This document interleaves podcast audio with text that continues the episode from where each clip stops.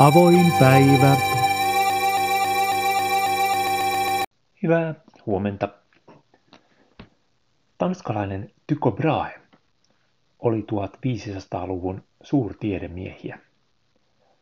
Yläluokkaan syntyneenä hän oli myös varakas ja vietti opiskelijana paljon aikaa muiden parempisyntyisten nuorten koljakkeiden kanssa.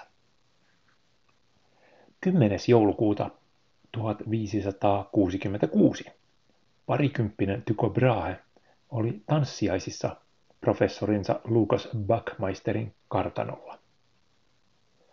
Siellä hän kohtasi aatelisnuorukaisen Manderup Parsbergin. Hänen kanssaan Brahe riitaantui matematiikkaan liittyvässä kysymyksessä.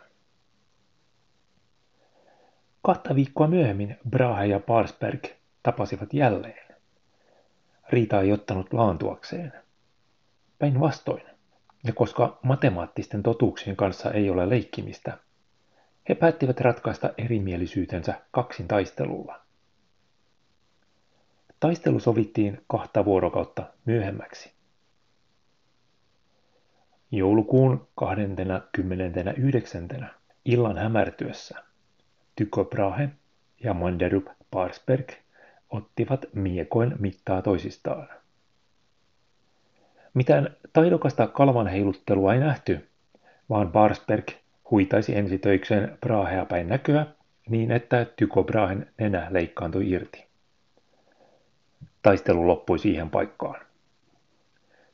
Muutamia päiviä toivuttuaan Tycho Brahe teetätti itselleen hopeisen nenäimplantin, jota hän kantoi aina kuolemaansa saakka. Hopea nenä ei estänyt Brahea tekemästä merkittäviä tähtitieteellisiä havaintoja. Huomatkaa, paljain silmin. Elettiin aikaa ennen kaukoputken keksimistä. Vuonna 1572 hän havaitsi Kassiopeian tähdistössä uuden kirkkaan tähden.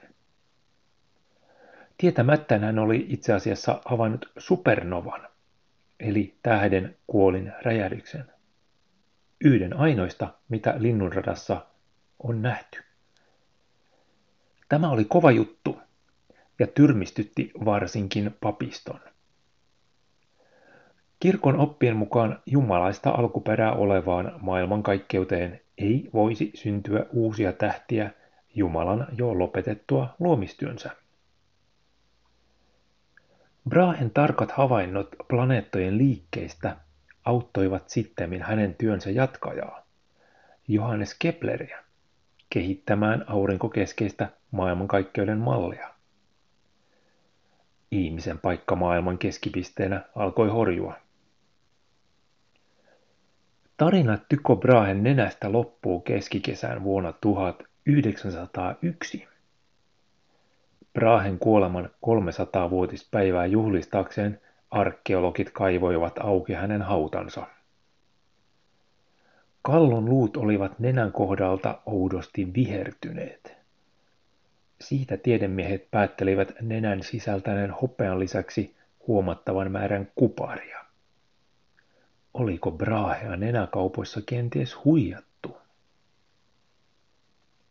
Tiedä häntä, Hyvää päivän jatkoa.